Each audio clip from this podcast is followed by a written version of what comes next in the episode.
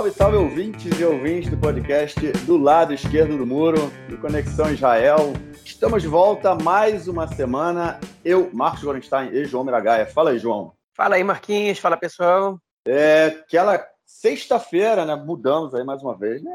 Na verdade, não faz muita diferença para o ouvinte, desde que o podcast, e desde que eu não atrase a edição do podcast. Mas hoje é sexta-feira, 22 de, de outubro, aqui em Israel não só em Israel, né, no mundo inteiro. É, na verdade, tem lugares que já é dia 23, se bobear, não sei, mas enfim, isso não importa. O que importa é que, ô João, a gente vai cantar parabéns para você, cara, porque ontem foi aniversário do Bibi Netanyahu, cara. Não para você, ah, né? É, pois é, mandou para mim, pô.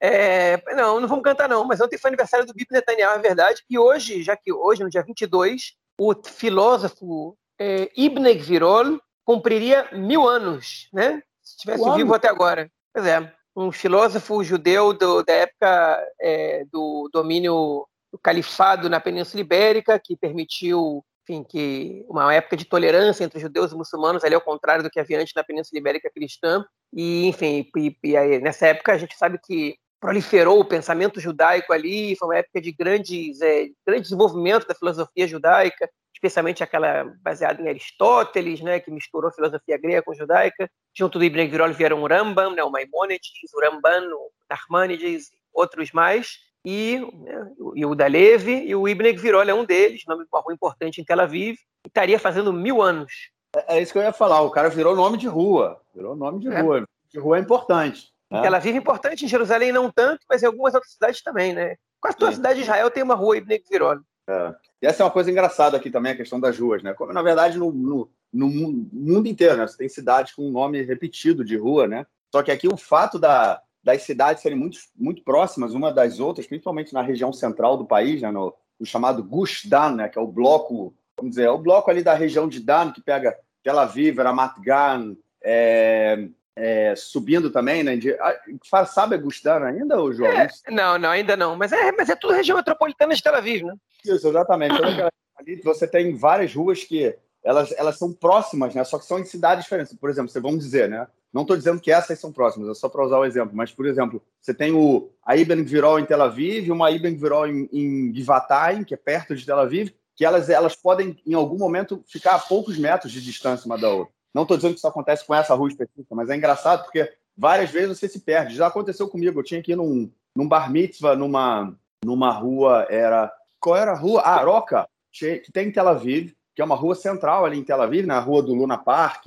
Tem, aqui, tem, um, tem um outro parque ali também que eu. No norte, é no norte de Tel Aviv. Norte de Tel Aviv, isso. E aí o cara mandou o endereço Roca, não sei o que, o número. Eu fui. Eu me lembro que na época eu morava em Tel Aviv, morava em Batiá, estava de bicicleta. Aí fui até o, o local, pô, rodei, rodei, rodei, não achava sinagoga. Aí eu consegui falar com alguém, falou, não, era o mas é em Ramat Gan, cara, que ali era 3 quilômetros de distância de onde eu tava, cara.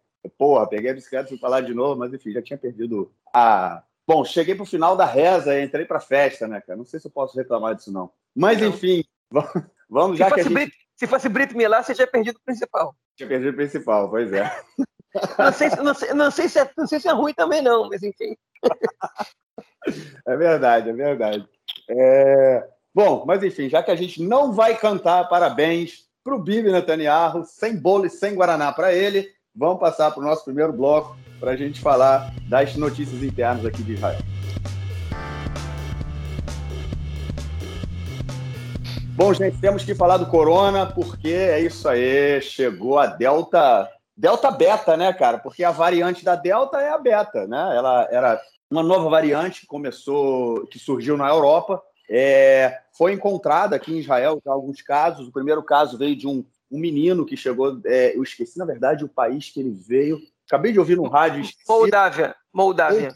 Moldávia, exatamente. Chegou aí um menino de 11 anos com o primeiro caso. É, já foram é, é, descobertos outros 5, 6 casos da, dessa variante. Estão fazendo pesquisas. Na Inglaterra já encontraram outros casos. Eu ouvi cerca de 8% do contágio atual da, na Inglaterra é dessa nova variante e agora estão avaliando aí a, a força dela, né? Se ela vai é, ser tão, se ela é tão contagiosa como a, a Delta que a gente conhece até agora, que nos levou aí a nossa quarta onda. Mas o que a gente tem agora no momento, né, cara, é uma estagnação tanto no, no, no, no número de contágio e no número de, de, de quer dizer, numa estagnação no número de contágio, vamos dizer assim, né? não sobe nem desce, está ali no meio, tudo voltou a funcionar, é, praticamente tudo, né? A gente está aí com várias cidades operando também é, o sistema educacional é, é, que a gente falou aqui, né? Dando, quando aparece uma criança doente, eles distribuem é, os testes rápidos diários para a turma inteira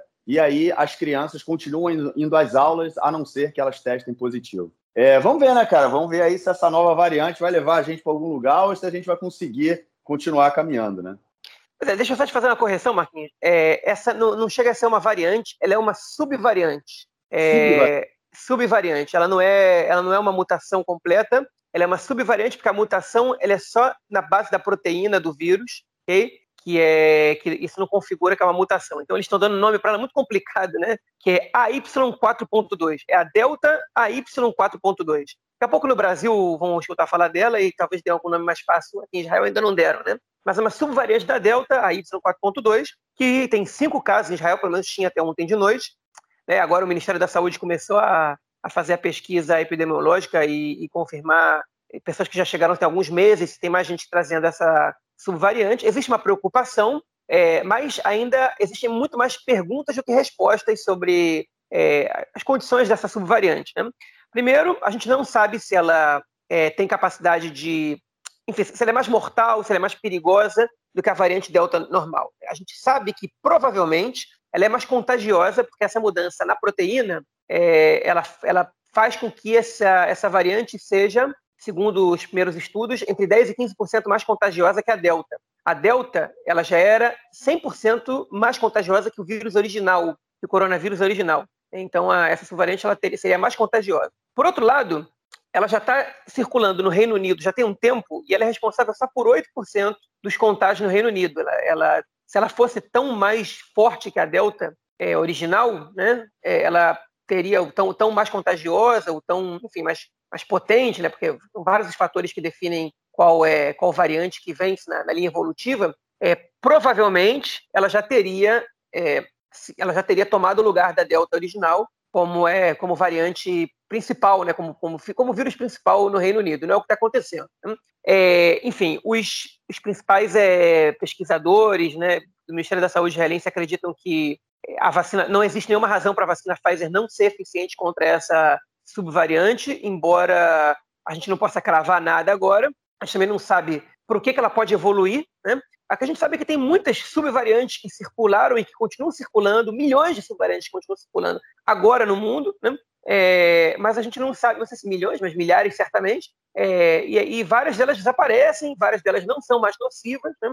e essa pode, essa pode ser mais uma delas ou não. Então a gente tem que ficar atento, mas não tem motivo para desespero, pelo menos por enquanto, né? nem para histeria, nem para é, cuidados especiais, além dos cuidados que já são tomados, já devem ser tomados, que é a vacinação, que é manter de alguma maneira a reclusão, que é uso de máscara, especialmente em lugar fechado, né? é, não aglomerar e por aí vai. É, enfim, a sorte dessa vez, a diferença do que foi da última vez com, quando entrou a variante Delta em Israel, é que o menino que não estava vacinado e por isso se contaminou numa viagem à Moldávia, é, agora há pouco tempo, ele cumpriu a quarentena durante todo o tempo. Né? Inclusive, depois foi descoberto que estava doente, obviamente, e ficou de quarentena até terminar, é, até terminar a sua. Enfim, até, até, que ele seja considerado clinicamente curado. Né? E ele contaminou pessoas da sua família, do seu entorno, né? É, que também aparentemente cumpriram a quarentena. Enfim, é, então não tem razão também para pânico, para a gente acreditar que isso se espalhou. Se as pessoas que estão voltando dos países que exigem quarentena estão cumprindo quarentena, essa variante ela também não tem por que entrar com tudo em Israel. Por outro lado, Israel está cobrando quarentena de muito poucos países para os seus próprios cidadãos vacinados com a terceira dose, né? é, ou para nenhum, talvez. Né? Eu sei que para o Brasil já não, já não existe mais quarentena, né? obrigatoriedade de quarentena na volta. Você tem a terceira dose, está com o Taviaroc, né, o cartão verde. Então, é, e o Brasil é um dos países mais complicados nessa, na, na lista dos países vermelhos, até muito pouco tempo atrás. Então, pode ser que, pode ser que realmente a gente venha enfrentar uma, um surto dessa nova variante aqui. Enfim, não tem muito o que fazer com isso. Bom, e ainda nessa questão aí do corona, a gente tá, eu, a gente comentou isso na semana passada, né? Uma re, reabertura aí do, dos céus, né? É, aqui de Israel, o governo realmente vai levar para frente aí uma política de é, abertura para o turismo no país, né? É a, a, a área, né? O setor que ainda, o setor da economia que ainda está sofrendo bastante, né? A gente tem aí milhares de guias turísticos que é, estão desempregados e só agora também as pessoas que trabalham com venda de passagens em agências voltaram a trabalhar, mas basicamente é para israelenses, né? É, não tem muito contato com pessoas que vêm de fora porque ainda está fechado para turista. É, a não ser que, enfim, tem casos especiais, por exemplo, a gente pode trazer parentes do Brasil de primeiro grau, né, mãe, familiares assim próximos. É, inclusive, assim, é, eles fazem um processo muito rápido. A gente tem que apresentar uma série de documentos. Eu apresentei esses documentos ontem para minha mãe poder vir para cá. Ontem mesmo recebi a resposta, tudo autorizado. Enfim, é, foi bem. Eu nem acreditei que eu estava em Israel quando eu, eu mandei o documento tipo 9 horas da manhã os documentos que eles pediram, é 10 e meia, 11 horas, eu já tinha recebido um e-mail resposta pedindo só uma, uma correção, mandei a correção, meio-dia eu já estava com a autorização na mão. Falei, voilà, nem acredito que eu estou em Israel, porque achei que ia demorar pelo menos uma semana, 10 dias, mas foi aí não demorou nem 5 horas. Isso é, obviamente, foi muito legal né, de acontecer. Mas, enfim, é reabertura aí do, dos céus, reabertura do turismo, e o país também, para pessoas vacinadas, obviamente, né? com pelo menos duas doses, estão avaliando quais vacinas eles vão aceitar, obviamente a da Pfizer, a da Moderna, a vacina inglesa também, e agora também tem uma pressão para que se aceite aí a vacina russa, a Sputnik, né? E por isso o Bennett vai encontrar com Putin, que está, obviamente, muito é, é, é, ansioso para que isso aconteça, porque no momento em que Israel aceita, legitima também a vacina, que não tem sido muito bem aceita aí é, mundo afora, né? Até porque o número de contagiados na Rússia ainda é bastante alto. É, João, tem alguma coisa a declarar aí nesse tópico ou vamos para a próxima notícia, cara? Vamos para a próxima notícia. Vamos lá. Próxima notícia tem a ver também ainda um pouco na, na um pouco não, né? Tem a ver ainda com a área de saúde. É, a gente comentou sobre a greve dos residentes em função das altíssimas jornadas de trabalho que eles tinham que fazer e muitos deles ameaçaram pedir demissão e agora a crise, né, essa greve que, que os residentes tinham feito acabou, mas a crise continua, né, cara? O Ministério da Saúde, apesar de ser dirigido hoje por um ministro do Meretz, né, um partido é, de esquerda, vamos dizer, centro-esquerda, um partido social com, com, uma, com, um viés social muito forte, está deixando a desejar nesse, nessa questão aí dos médicos residentes, né, cara? Então, eles conseguiram chegar ao acordo com os médicos residentes, mas aí eles abriram uma crise com os, com os médicos é, permanentes e com os diretores de hospital. Né?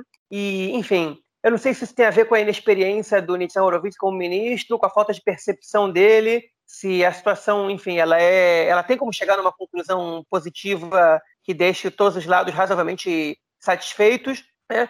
Mas eu acho que não, na verdade, porque a bomba estourou depois, né? O que aconteceu foi que depois de duas, três semanas de, de tensão, quase demissão de 2.500 residentes. Eles aceitaram um acordo, um mitve, como se diz em hebraico, né, uma espécie de, enfim, de acordo programado, que nos próximos quatro anos a situação vai chegar ao, ao que eles pediram, né, mas que o, o, processo vai ser mais acelerado do que antes. Então, a cada seis meses, basicamente, vão ter algumas melhoras no próximo, no próximo ano e meio. Depois, um ano depois, vai ter outra melhora, até que em 2025, finalmente, eles vão ter a jornada de 18 horas é, em todos os hospitais do país, né? E, enfim, que é que eles estão, eles ficaram bastante satisfeitos com isso. Mas imediatamente depois desse acordo ser anunciado, houve uma manifestação gigante dos, dos diretores de hospital e médicos é, é, do país que estão contra essa, essa, esse acordo, dizendo o seguinte: a gente tinha certeza que esse acordo era, era um acordo é, era, uma, era, uma, era, um pedido populista, que o, o ministro da Saúde não ia aceitar isso, porque não tem condição da gente lidar com isso agora. Isso vai afetar é, é, drasticamente o andamento do, do, do enfim, o funcionamento dos hospitais, porque a gente vai ter menos médicos sendo atendidos. Alguns alegam que as horas de residência não vão ser suficientes para você formar um bom médico. Eu não sou especialista na área, eu escutei médicos que falaram o contrário, e eu, sinceramente, não acredito nisso. Você diminuía o turno de 26 horas direto para 18 horas. Você, enfim, eu não, eu não consigo acreditar muito que um, que um profissional, em qualquer profissão, depois de 18 horas contínuas trabalhando, ele precisa de mais oito horas para tomar boas decisões e aprender mais no mesmo dia. Né? Eu acho que isso podia ser mais espaçado. Enfim, outra vez, eu não sou especialista na área, mas eu não compro esse argumento. Mas o fato de ter menos médicos é, é uma medida relevante. A questão é a seguinte: a gente sabe que isso é um problema de orçamento. Né? Você resolve isso como com orçamento. Orçamento aplicando em várias áreas. Uma, formando mais médicos em Israel. Tem gente disposta a estudar medicina, mas Israel forma muito poucos médicos. Dois, recebendo mais médicos de fora. Três, reduzindo o número de estudantes estrangeiros que estudam em Israel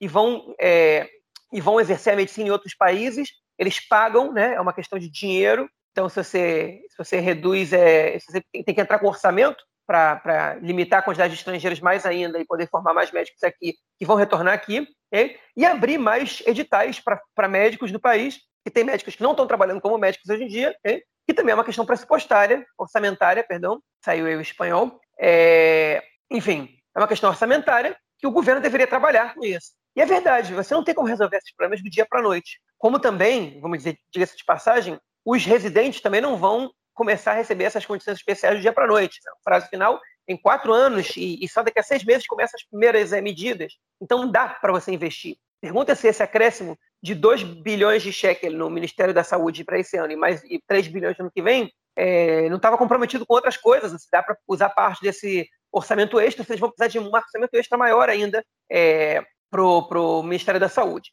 O mais curioso desse caso é que o Nitzan Horowitz anunciou o, o acordo, os residentes comemoraram e o Lieberman deu uma entrevista para o site Walla dizendo que não tem acordo nenhum, né? que não tem acordo nenhum, que ele desconhece qualquer acordo e que não tem acordo nenhum, porque é um acordo que depende do Ministério das Finanças, não é só do Ministério da Saúde. Né? Então, é, eles estavam trabalhando bem juntos, o Nixon Horowitz e o Lieberman, parece que vão ter o primeiro confronto, um contra o outro aí, e a gente vai ver o que vai acontecer. É, o Lieberman, ele diz, é, a gente não tem condição, o sistema de saúde vai entrar em colapso, né? É, enfim, ele não precisa entrar em colapso, mas pode ser que esse acordo tenha que ser revisto de novo. Né? E é uma crise sem fim, essa acaba sendo uma crise sem fim, porque uma hora que o governo já demonstrou é, flexibilidade e, entre aspas, fraqueza, e cedeu pela segunda vez, diga-se diga de passagem, para os residentes né, nesse acordo, ele não pode depois voltar atrás de novo, né? Fica muito complicado, ele perde confiança total do, dos residentes. E agora o governo vai ter que achar uma saída para essa situação. Num, numa, numa coalizão estável, provavelmente o ministro da Saúde ia cair depois de uma situação dessa, porque ele tem que voltar atrás do que ele fez, ele não pode permitir o sistema de saúde entrar em colapso, e ele não pode brigar com o ministério mais importante que o dele. Ele cairia num, num, num, num governo normal. Mas nesse governo atual, o ministro da Saúde é o número um do Meretz, e o Meretz é decisivo para a composição dessa coalizão. Se o ministro da Saúde cai, né, se, o ministro não vai pedir demissão, e se ele for demitido, o governo, o governo acaba. E ninguém quer que o governo acabe agora, principalmente que o orçamento nem passou. Então, agora eu estou muito interessado em ver como é que eles vão resolver essa, essa crise aí no Ministério da Saúde, okay? que foi feita de maneira muito desastrada é, pelo Nixon Horowitz e pelo governo de uma maneira geral, porque não é possível que o Ministério das Finanças, o primeiro-ministro, não estivesse acompanhando essa, esse, esse debate, é, esse diálogo, essas, essas negociações, é, mas, enfim, foi muito desastrada a maneira que o Nixon né, Horowitz é, trabalhou a solução desse problema, porque ele gerou outro problema, né? E agora, e que, que, ele não tem capacidade de resolver, ele não tem projeto para resolver. É, que, enfim, que do dia para a noite ele vai ter que criar um, e ele não tem condições para isso. Então, enfim, parece que o Ministério da Saúde. E, e a, a, aliás, minha última, para terminar minha fala, não dá nem para culpar o Ministério da Saúde, porque membros do alto escalão do Ministério da Saúde, em off, obviamente, saíram é, em críticas, né, ataques ao, ao Horowitz ontem, dizendo que esse acordo é um absurdo, esse acordo não, não, não tem como se, se, se manter. Né? Então, por um lado, a gente acredita que é importante que, o, que os residentes tenham uma melhoria, o Nixon também acreditou. Por outro lado, ele não teve vivência política, né, como governo, pelo menos, que a oposição ele sabe fazer, mas como governo, pelo menos, para entender que existem acordos que você não pode fazer né, sem comprometer, é, enfim, sem comprometer mais do que do que você compromete fazendo um acordo, né? Perdão, você compromete sem fazer um acordo. Política é um jogo de, enfim, é um jogo de cobertor curto muitas vezes. Você, você precisa e, você e você precisa mostrar força, né? E se o outro lado é, se mostrar mais forte que você, você acaba perdendo, enfim, mais do que mais do que você poderia. A gente comentou isso na edição passada, que esse é um governo que ele já não tem muita força, porque existe uma, uma ameaça constante de que ele pode perder votações importantes, porque ele só tem 61 membros. Então, se você mostra fragilidade também em negociações com elementos da sociedade civil e não só políticos, né, você, enfim, tende a durar pouco. É, e isso é muito perigoso para o governo, em especial para esse Ministério da Saúde, que está, enfim, que, que, o Ministério da Saúde hoje em dia não passa pela situação mais é, tranquila do mundo, né, já com uma crise de corona, ter que se enfim, ter que se envolver em outros problemas agora é ainda mais crítico. Bom, é isso. Só para um acréscimo para o negócio que você falou aí da questão de é, novos estudantes de medicina, né? É, é, eu vi na semana passada que há um projeto aí que está sendo levado em conversas né, do Ministério da Saúde com o Ministério da Educação para realmente é, abrirem novas vagas para o estudo de medicina aqui em Israel. E é interessante essa questão né, de estudantes israelenses né, que pretendem ficar no país poderem estudar. Né? É, eu acho que essa é a questão central. Eu, eu conheço pessoas é, que. Eu conheço um casal, na verdade, eles se conheceram na Itália, mas são dois israelenses. É, um é primo da minha esposa, que ele foi. Ele e o irmão, na verdade, eles foram estudar na Itália. Ele estudou medicina e o irmão estudou odonto. E aí depois eles o, o irmão, o que estudou medicina conheceu uma menina que foi estudar odonto também na, na, na Itália, também israelense, enfim, se casaram e vivem em Parma hoje. É, não voltam para cá, não querem voltar, enfim, podiam ter estudado aqui, podiam ter se formado aqui e seriam médicos aqui em Israel. E a gente vive essa, essa questão aí. E uma coisa que a gente, que a gente já comentou, né, interessante, para o brasileiro que vem, né, quando a gente fala ah, do sistema público de saúde, né, que é o sistema, uma parceria público-privada, a gente comentou isso há vários episódios aí, principalmente quando começou a questão da vacinação, né, tudo funcionando. O início da vacinação foi, enfim, todo mundo se engajou e foi, foi bem legal. É, essa questão da a gente brasileiro vem para cá e vê o sistema assim funcionando, né? É, enfim, funcionando muito melhor do que o sistema público brasileiro e até muita gente no sistema privado brasileiro, né? É, a gente a gente não vê as dificuldades que o, sistema enfrenta, mas assim há várias vários é, é, especialidades da medicina aqui em Israel que quando você quer marcar uma, uma consulta você tem que esperar dois, três meses, enfim, não é fácil. Muitas vezes a gente também tem que ficar muito tempo aí na fila e falta muito médico por aqui. Bom, vamos então para a nossa próxima notícia do bloco, que ela é relacionada aí ao ex é, primeiro-ministro, ministro, presidente Shimon Peres. A gente comentou no último episódio que ele havia sido acusado de assédio sexual por uma ex-deputada, é, a Vital Kolel, Kolel, Nahon? É, Sim, Colette. Colette, isso. Fugiu aí a última letra. A Vital Colette e essa semana surgiu aí mais uma, uma pessoa reclamando, né, falando que também havia sido assediada é, por Shimon Peres. É, é isso, né, cara? Um caso surge, as mulheres tomam coragem e botam a boca no trombone, e é assim que tem que ser, e a gente vai conhecendo né, esses casos por trás que, que ficaram escondidos por tanto tempo, né?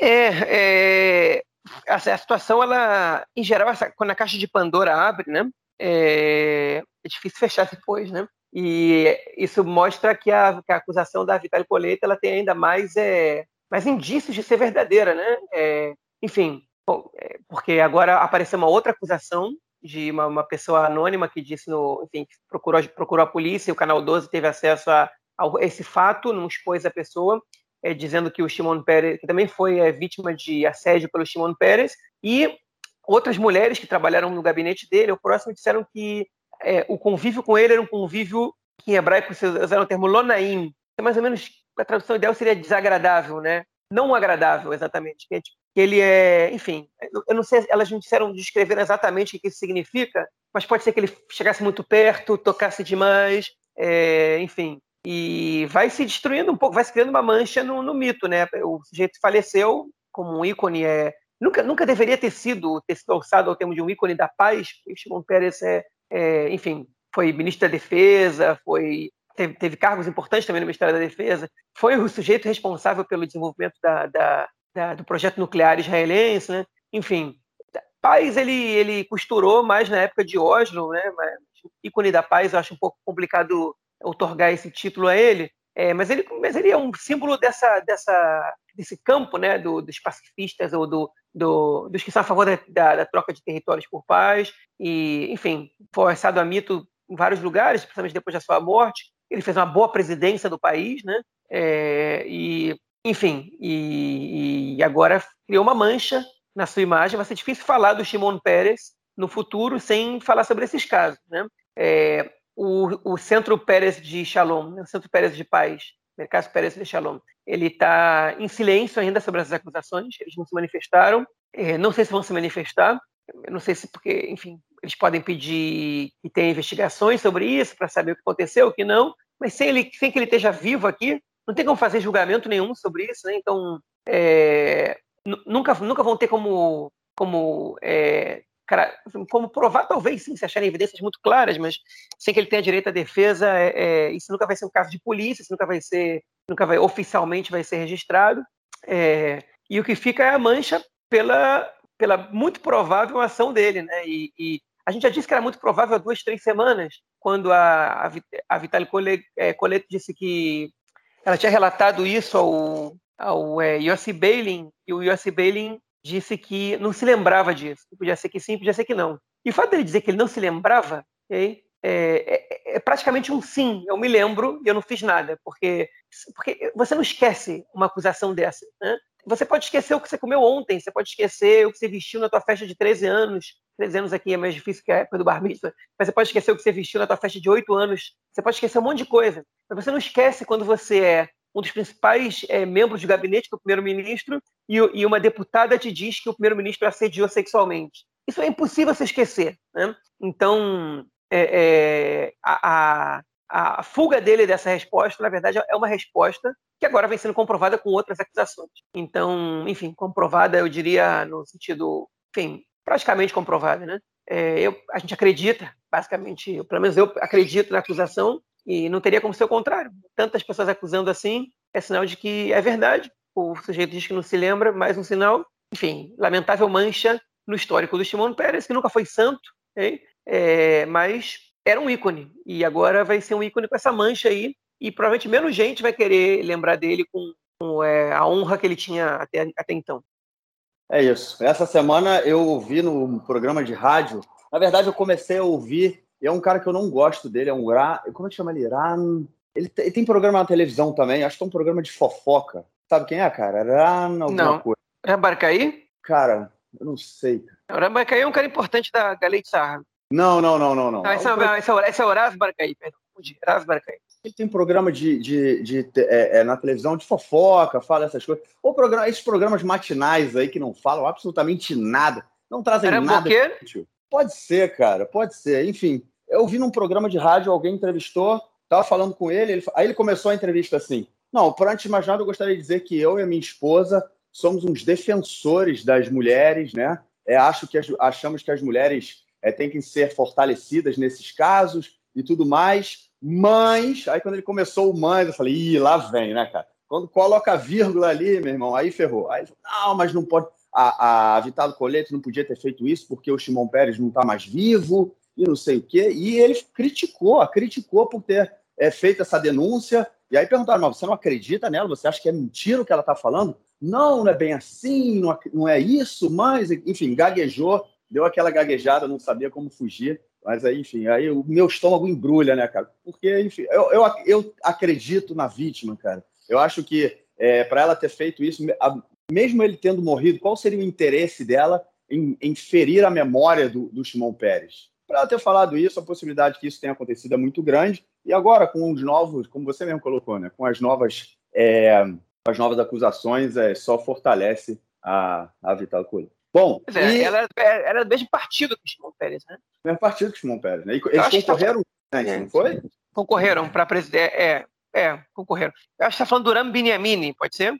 É, pode ser, pode ser, cara. Eu não... Tá, Boca era Zé o nome do programa. Ah, é isso aí, é isso aí, é ele mesmo. É ele mesmo. Essa manhã, é. Sei quem é. e aí começou com mais, botou a vírgula, ferrou, né? Mas enfim, vamos então à próxima notícia desse bloco, que ela tem a ver com o transporte público. É, há alguns anos já vem sendo construído aí o, o trem de superfície, né? É, o VLT, né? Aqui em, em Tel Aviv, na região, não só em Tel Aviv, na região do Gustan aí que a gente falou lá no início, é, pegando várias cidades da periferia, né? É, é, de, de Tel Aviv, como Bat Yam, Petah Tikva, Ramat Gan. É, essa, essa, o VLT já vem, acho que tem uns três anos que já colocou, aumentou o caos né, do, do trânsito é, em Tel Aviv e toda a região central do país. Só que agora parece que as coisas estão começando a, a terminar, né? Uma viagens aí, viagens experimentais da, da, da, do VLT e também propostas novas aí surgindo do, do transporte público que foram apresentadas pela ministra é, Merav Michaeli, do Partido Avodar, é, do que é o Partido Trabalhista. É, João, quando o Partido Trabalhista, um partido de centro-esquerda, chega no, no, no Ministério da, da, no Ministério do Transporte, aí a Merav Michaeli apresenta um projeto né, de, de, de transporte público, ela avança ou ela vai para trás, cara? É, não, olha só, se tem, eu acho que esse projeto que a Merav Michael apresentou agora de, de, transporte público, na minha opinião, foi o ponto mais alto desse governo até agora. A gente tem que ver se ele vai ser colocado em prática, ok? Mas então, é, foi o ponto mais. Hum? Então ela avança.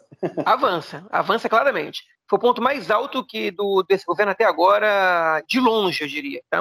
Eu vou explicar para vocês por quê, para a gente poder terminar esse, esse bloco, que já está muito longo. É, enfim, o trem, o VLT está tá acabando a construção, não é um projeto desse novo governo. É, enfim, mas é bom que é bom que está acontecendo, pode diminuir muito o trânsito que ela vive, né? É uma notícia que a gente queria dar. Mas o projeto, a Merav Mihaly passa muito tempo agora nos Estados Unidos, porque ela estava é, adotando um filho com seu marido, o humorista político Lior Schlein, né? É, era uma vontade dele, né? E eles fizeram barriga de aluguel lá nos Estados Unidos e e foram trazer o, o bebê para cá e tiveram que ficar um mês nos Estados Unidos até conseguirem voltar.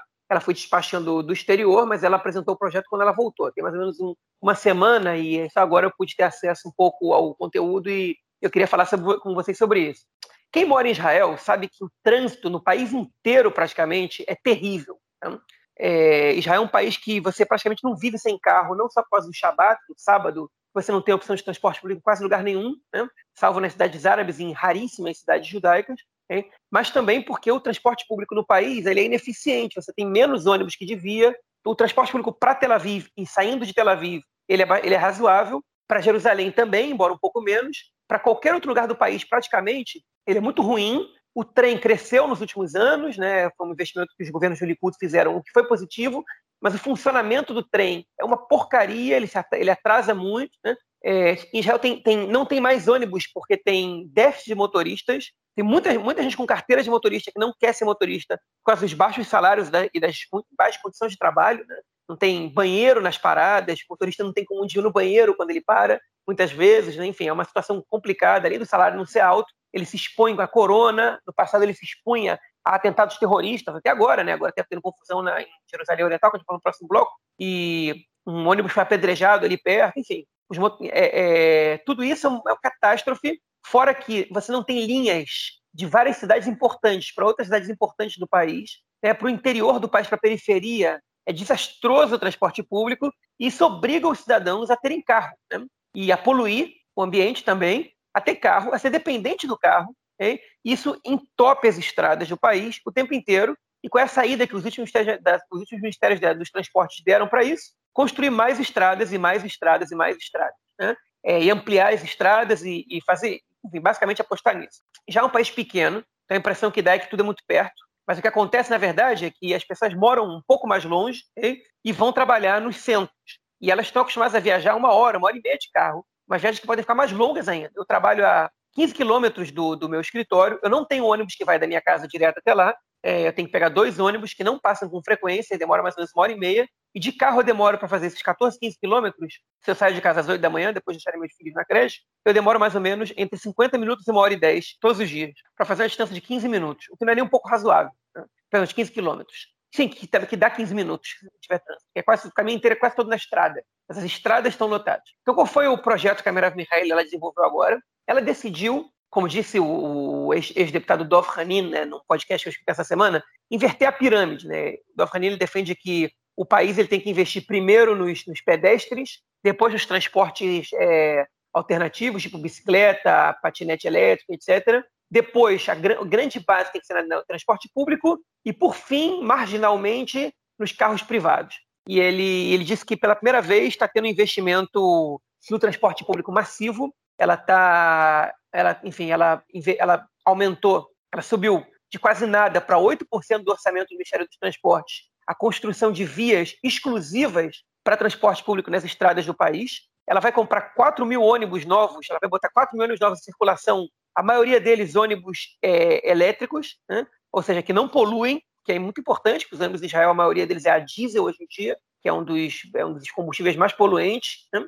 É, enfim, e ela está dando mostras de que ela vai investir nisso. Ela também quer construir um metrô em Tel Aviv, além do VLT, que também ajudaria muito no, na solução do, do trânsito e, e também é, no, enfim, no, na poluição da cidade. É, enfim, é um, é um projeto, além de outros temas mais, que a gente vai ficar descrevendo muito aqui. E eu espero que ela também abra é, é, outras linhas de ônibus, outros destinos que não estão que não estão no mapa, porque, enfim, é fundamental que a gente tenha opção de poder sair de transporte público de casa, porque às vezes a gente não tem opção. Eu, eu dava aula de manhã em, em, em Jerusalém, né? E eu não teria, eu não tinha como chegar a tempo de ônibus. O primeiro ônibus sai, para eu chegar às 8h30 no lugar que eu tinha que chegar em Jerusalém, eu não tinha ônibus que saísse da minha casa a tempo. Nem, nem, nem que eu tivesse que acordar às 5 da manhã. Né? Sair de casa às 5 da manhã e demorar 3 horas e meia de viagem, o que é um absurdo, porque de carro eu cheguei em uma hora. Imagina que eu tivesse que trocar de ônibus três vezes e sair de casa às 5 da manhã, não tinha opção. Essa opção não existia. O primeiro ônibus saía daqui era às 7 horas da manhã, eu já não chegava a tempo, tendo que trocar de ônibus duas vezes. É, e eu espero que ela dê prioridade também a isso, porque a gente precisa ter opção de viagem de ônibus. E eu, olha, eu não moro numa cidade pequena, eu moro numa das 15 maiores cidades de Israel, é, das poucas cidades com mais de 100 mil habitantes, numa região formada, uma região, uma mini região metropolitana formada por algumas cidades é, que dão um total uma população de mais de 400 mil pessoas, é, e a gente não tem um transporte público direto daqui para Jerusalém. Tem um pingadinho que sai quatro, cinco vezes por dia só. Jerusalém é a capital do país, com mais de um milhão de pessoas, muita gente precisa ir lá para quem trabalha no setor público, é, e, e, as pessoas são obrigadas a ir de carro. Né? Enfim, então é, fica aí uma, uma mensagem positiva né, sobre, sobre esse projeto do transporte público. Eu espero que ele avance, eu espero que avance também o transporte público no sábado, porque a gente não tem que ser obrigado a, a não, não exercer o nosso direito de ir e vir, é, porque tem setores que, que acreditam que isso é profanar uma regra religiosa. Se eles não querem profanar, eles não profanem. Eu não tenho nenhum problema com isso. É, mas enfim, então vamos esperar. Agora é só esperar para ver se isso vai entrar em prática, embora é, parece que está decidido, né? Finalmente, 8% para essas vias né, de, de, transporte público que deve desafogar o trânsito, pelo menos para quem vai de ônibus. Tomara que encoraje as pessoas a sair mais de ônibus.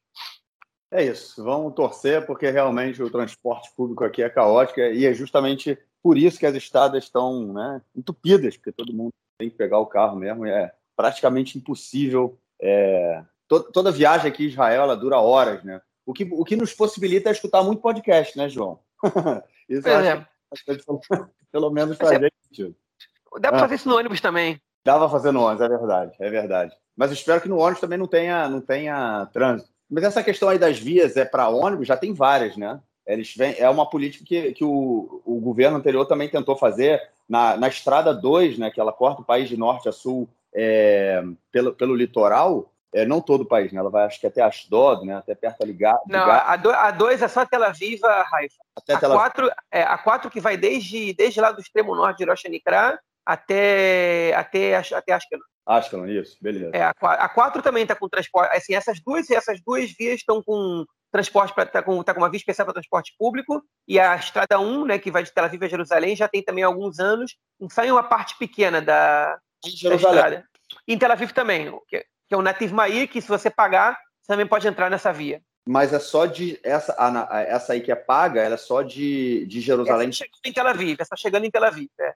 Ah, mas do outro lado tem também. Chegando em Jerusalém tem também, mas você nem pagando você pode entrar. É só para ônibus e táxi. Ônibus e táxi. E também tem na estrada 443, né, que é a, a estrada que corta ali parte dos territórios ocupados, que vai de Tel Aviv também até Jerusalém ela, ela tem uma, um bom, bom trecho dela, você tem aí um é, essa faixa para ônibus, né? Inclusive, nessa estrada número 2, uma das políticas foi, não era só ônibus, era carro também com mais de duas pessoas, né? É, é chamada, a, a, estrada está escrito dois, tá escrito dois com mais, né? É, então, se você tem três pessoas no carro, você pode andar nessa, nessa, nessa via aí, né? Estimular. Com duas já pode. Com duas já pode. Já pode. Para estimular carona. É, exatamente. Bom, vamos então para o nosso próximo bloco para a gente falar de questões políticas aqui em Israel. Bom, a primeira questão aí que a gente vai falar é do dia em lembrança do assassinato do primeiro-ministro Yitzhak Rabin, que foi é, lembrado essa semana, de acordo com o calendário judaico, que é o calendário que é a data né, utilizada para para esse tipo de evento, né, esse tipo de, de, de, de, de evento, acho que é o melhor termo a ser usado. E a gente teve aí discurso de, de todo mundo, né, como sempre acontece, discurso do primeiro-ministro, discurso do líder da oposição, é, Benjamin Netanyahu, é, e todo mundo falando. É, João, o tempo passa, a gente está aí há mais de, enfim, 26 anos do assassinato do Rabin, é, e a gente ainda vê né, é, ainda vê, não, a gente hoje em dia vê também setores muito radicais, setores que apoiaram, né, é, mesmo que veladamente, o que aconteceu na política. e o debate continua sendo feito, né, cara? É, o, interessante é o seguinte: esse ano, tá, depois de 12 anos de Netanyahu no poder, né, veio outro governo para participar do, enfim, para participar do, do, ato oficial, que é no, no cemitério do Monte Herzl em Jerusalém, e depois tem a cerimônia na Knesset. São 26 anos que os discursos eles são muito parecidos, né? Você fala de intolerância, de democracia, de que você não pode chegar no nível de, de ruptura social para que um, um primeiro-ministro seja assassinado só porque pensa diferente de você, e de blá blá blá. Né? E aí os, os deputados mais ousados falam de incitação, o que a direita não gosta nem um pouco de escutar, porque você responsabiliza de, algum, de alguma maneira parte da direita é, por ter incentivado quem apertou o gatilho, o que é verdade. Né? É, enfim, principalmente Netanyahu, que estava numa varanda de um, de, uma, de, um, de um apartamento discursando na Praça Sion, em, em, Jerusalém, enfim, numa manifestação que chamavam o Rabin de traidor, tinham cartazes dele vestidos de soldado da SS e, e de, de, terrorista árabe, né? enfim. É, mas esses são os discursos mais ousados em geral. Mas as pessoas o que elas tentam fazer é um discurso diferente para poder sobressair, para poder que falem desse discurso, né? para que lembrem desse discurso depois, ou que ele seja comentado. Senão é tudo mais do mesmo. Né? Então, o, o, a cerimônia oficial lá no Monte Herzl foi, enfim, o, o, destaque da cerimônia. O Bennett fez um discurso, né? é, o, o presidente é Bush Herzl também, e o neto do Rabin, que agora me fugiu o nome dele, é, tam, também fez um discurso dizendo que estava feliz de poder ver um governo com tantas faces diferentes, mostrando que o assassinato do pai dele, que o avô dele tinha ensinado alguma coisa, mas, enfim, o comentário mais é relevante aí, eu vou guardar o do Bennett para falar depois, foi o da Dália Rabin, que é a filha do Rabin, que disse que valeu a pena esperar 26 anos para ver o Bennett e o Bush Herzog fazendo o discurso que fizeram no, na cerimônia oficial. Né? Enfim, foi uma clara manifestação de apoio ao governo, o que não acontecia quando Netanyahu era primeiro-ministro. Muitas vezes, inclusive no ano passado, familiares do Rabin aproveitavam a ocasião para alfinetar o Netanyahu, que nunca se desculpou oficialmente pela incitação que ele, que ele, que ele provocou, né? É, com as palavras ferozes e, e por não condenar é, publicamente, no, no, no, momento, as, é, enfim, as manifestações mais violentas contra o Rabin. É, de fato, a esposa do Rabin, no, no enterro do Rabin, não, não, aceitou receber as condolências nem do Netanyahu nem do Sharon, é, que tinha um discurso muito feroz contra ele, Lea Rabin. É, o, o, que o Bennett disse, o Bennett ele falou que, enfim, ele, ele repetiu uma coisa que ele já falou antes, é, e ele disse que o assassinato do Rabi não foi fácil para ninguém, também não foi fácil para ele, que era que usava kippah, seja, que era uma pessoa dessa corrente religiosa do assassino, que em sua grande maioria, imensa maioria, estavam contra os avanços que o Rabi estava fazendo né? é, nas negociações com os palestinos, é, e ele disse, enfim, o Bennett sempre disse que para ele foi muito difícil. No dia seguinte assassinato, uma pessoa gritou contra ele que vocês assassinaram o primeiro-ministro e tal. E ele, para ele foi muito difícil essa situação e que ele sentiu que toda uma categoria foi culpada por isso. Então ele comentou sobre isso. Eu é, achei totalmente desnecessário o discurso do Bennett, porque a, a ocasião não é falar sobre o preconceito que ele sofreu. A ocasião é lembrar o assassinato do primeiro-ministro. Né? E, enfim, se ele quiser falar sobre o preconceito que ele sofreu, ele deveria escolher uma outra ocasião. É, eu achei totalmente desnecessário. A gente só não está comentando sobre isso agora, porque outras duas pessoas roubaram a cena é, no, no, no, discurso na Knesset, que foram o Lapid e o Netanyahu. É, o Lapid disse no seu discurso que herdeiros do assassino, ele citou o nome do assassino, eu prefiro não falar, é, herdeiros do assassino hoje estão na Knesset. É, enfim, se referindo herdeiros políticos de assassino, obviamente, ao, a, a, a, direita israelense, especialmente ao Itamar Ben-Gvir, deputado do, do, do, Partido Sionismo Religioso, né, que é, um, no dia anterior ao assassinato do Rabi, ele foi visto com o símbolo da Mercedes do, do carro do na mão, e ele era jovem ainda, e ele disse na televisão, do mesmo jeito que a gente chega, esse símbolo aqui, é, ele é só um símbolo mesmo, é, mas da mesma maneira que a gente conseguiu pegar esse símbolo da Mercedes, naquele, naquela bolinha que fica na frente do carro, a gente também pode chegar até o Rabin. E no dia seguinte ele foi assassinado. Enfim, ele foi acusado pela justiça, não conseguiram provar que foi ele que arrancou o símbolo da Mercedes, nem que ele tenha alguma, alguma algum envolvimento com o assassinato, é, o que muito provavelmente não, não realmente, mas enfim, é, ele, ele não, não dá para dizer que ele defendia o assassinato, mas ele jamais condenou o assassinato, ele, ele fez manifestações na frente de, de, de atos e cerimônias de lembrança do Rabin é, para protestar contra as cerimônias, chegou a bater boca com a neta do Rabin, a Noah Rothman, uma vez na frente de um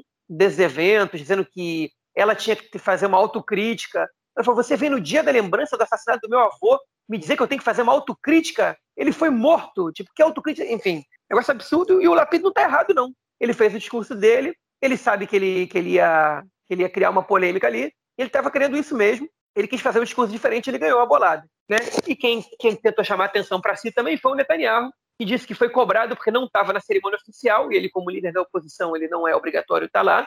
E ele disse o seguinte: ah, quando eu era primeiro-ministro, perguntava o que, que eu estava fazendo lá. E agora que eu não sou primeiro-ministro, perguntou por que, que eu não fui. E começou a fazer um discurso como se ele fosse a principal vítima do assassinato do Rabin. Né? É, enfim, então o Bennett ele tentou se vitimizar de alguma maneira, só que o Netanyahu roubou a cena, porque ele trouxe para ele mesmo, né, durante todos esses anos, a, o papel de, de, de vítima de, de, de, toda a memória do assassinato do Rabin.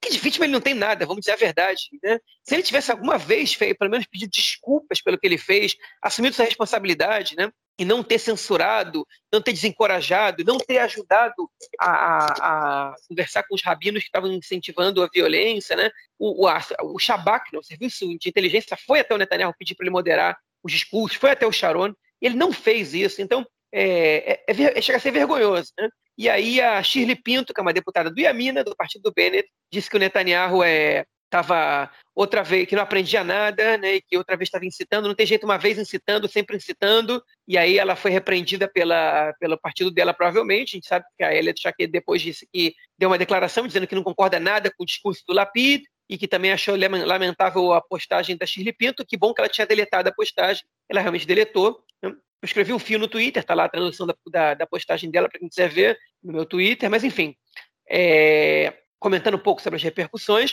o Ahmetib, ele disse o nome do, do Ben-Gvir, né, quando ele se referiu aos herdeiros do, do assassino, é, o Ahmetib, deputado da lista unificada, outros deputados gritaram, se manifestaram, blá, blá, blá, mas ficou aí. O discurso do Lapid foi o que gerou mais repercussão. Né? Em segundo lugar, o do Netanyahu, que se colocou como vítima de maneira patética, né? Enfim, esse ano, pelo menos, ele está livre de ir nas manifestações, nas, nas, cerimônias, e ele tinha sempre que forjar, um, fazer um discurso super artificial para parecer que ele condenava o que ele não tinha condenado na época, ou que ele e o Rabin eram muito mais parecidos que diferentes, né? Enfim, agora esse ano ele está livre de fazer isso, mas das críticas ele não vai, vai se livrar nunca. Vai ter que aturar essas críticas até, até morrer, mesmo que ele peça desculpa, ainda que tardia, porque, porque foi grave o que ele fez. E, e você não se livra de um, de um ato grave assim, sem mais nem menos. É isso. 26 anos aí do assassinato do Rabin. Vamos ver se nos próximos anos as coisas mudam e melhoram e a gente volte a essas pessoas aí que realmente são abjetas e ocupam hoje espaços na política israelense, deixem de ocupar, né? porque não é possível. É como a gente vê em muitos lugares do mundo, né, que a gente também conhece, pessoas que usam é, pedaços né, de democracia justamente para acabar com, com o, o, que faz com que elas possam estar por lá. É, é isso aí. Vamos então, mas João, já que você começou a falar do Ben-Gvir, vamos continuar com o Ben-Gvir, né, cara? É, esse deputado ultra-radical fascista, eu não, não, também não tenho problema em medir minhas palavras, é, essa semana caiu uma porrada né, com o líder da lista unificada do partido Hadash, Ayman Oder. O pau comeu, né, cara? Pois é, o Ayman Oder estava no hospital, né, onde está um preso palestino que está fazendo greve de fome há 90 dias, né, um membro ligado ao Hamas, né, enfim, que está em prisão administrativa, ou seja, não existe mandato judicial para ele estar tá preso, e ele, desde que ele está preso, ele resolveu fazer greve de fome, dizendo que ele nem sabe a acusação e ele, enfim, é, é, supõe que ele é ligado ao Hamas, mas ainda não, nada foi divulgado. Ele resolveu fazer greve de fome e foi parar no hospital, aqui em Israel, né? É, e o Emanuel foi visitar esse preso, cujo nome eu me esqueci, hein? e no mesmo dia, quem apareceu para ele no hospital? Itamar Ben-Gvir, né? o deputado mais radical da direita nesse sentido, né? um fascista religioso, vamos dizer assim, é, nessas novas modalidades de fascismo do mundo atual, foi lá no hospital, sabe-se lá fazer o quê? Disse que queria visitar o preso, né? mas foi uma atitude de provocação. É, enfim, talvez para fazer uma postagem nas redes sociais, talvez é para, sei lá, fazer o quê. E o Ayman Oder parou na frente dele e não deixou ele passar. E aí começou a gritaria, empurra, empurra, um monte de gente chegou perto ali, e, e quando o Ben-Gvir tentou forçar a passagem, o Ayman Oder empurrou o Ben-Gvir com força, né? Ele não caiu no chão, tinha muita gente lá, não sei se o empurrão foi tão forte assim, mas tinha muita gente, então quando tem tá muita gente se aglomerando ali, e eles começaram a bater boca, e os médicos tentaram separar, os médicos ficaram irritados, falando que lugar de fazer política e provocação não é ali, é, pra, pra, é na Knesset, que eles vão para a Knesset e não discutam no hospital, né? e, enfim, saiu, é, terminou por isso mesmo. Não tem comissão de ética formada na Knesset, porque a oposição ela está boicotando as comissões, né?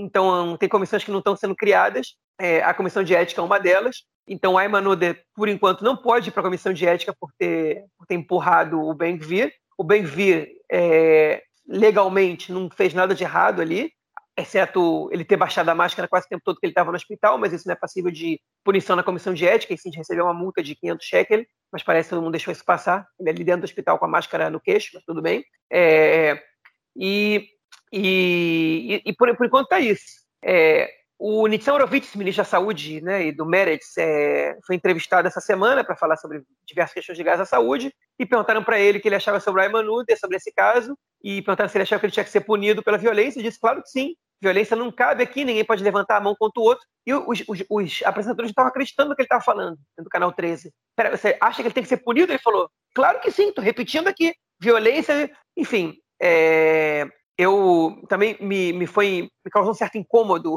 é, escutar isso e acreditar que eu estava escutando isso, né? É, enfim, para mim é, é, óbvio que eu condeno a violência, embora esse empurrão para mim não configura nada excepcionalmente grave, né? em termos de violência, digamos assim, algo que a mensagem não é positiva, mas é, eu acho que a presença do Ben-Gvir ali é uma presença complicada, né, é bastante complicada, e sem máscara ainda no hospital, e que ele nem devia ter ido lá. Né? Então eu acho complicado você condenar o Ayman Uder por ter tentado afastar o Ben-Gvir de se aproximar de um sujeito que é um preso político, né? que é que, que, é problemático para a democracia israelense. E eu acho que o Ayman Uder fez um grande favor. Pode ter sido que ele tenha que ser punido, porque realmente ele cruzou uma linha vermelha, né? Se a gente for legalista. É, mas ele fez um grande favor para a imagem de Israel, o Emanude. Porque se o Ben-Gvir vai lá e, e, mostra para o mundo inteiro que, que ele, é, um post ridicularizando um cara que está fazendo greve de forma 90 dias, quase morrendo, está sendo atendido no hospital por causa disso, né?